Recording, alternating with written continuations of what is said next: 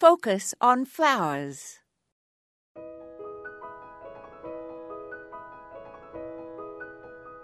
The fragrance of the tuberose, Polianthes tuberosa, is popular with most people who smell it.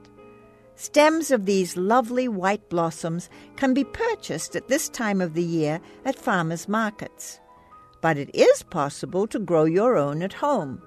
Predictably, given its name, this is a tuber, a member of the Amaryllis family and a native of Mexico. So grow these plants as annuals if you have cold winters.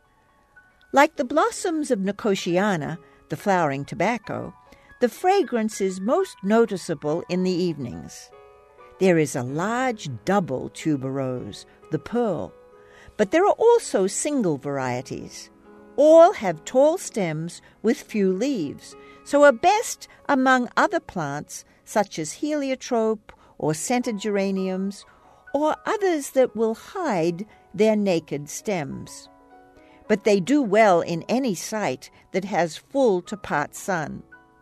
If you want them to flower early, start them indoors in pots by early April and plant at least at two week intervals to obtain a succession of bloom over a long period.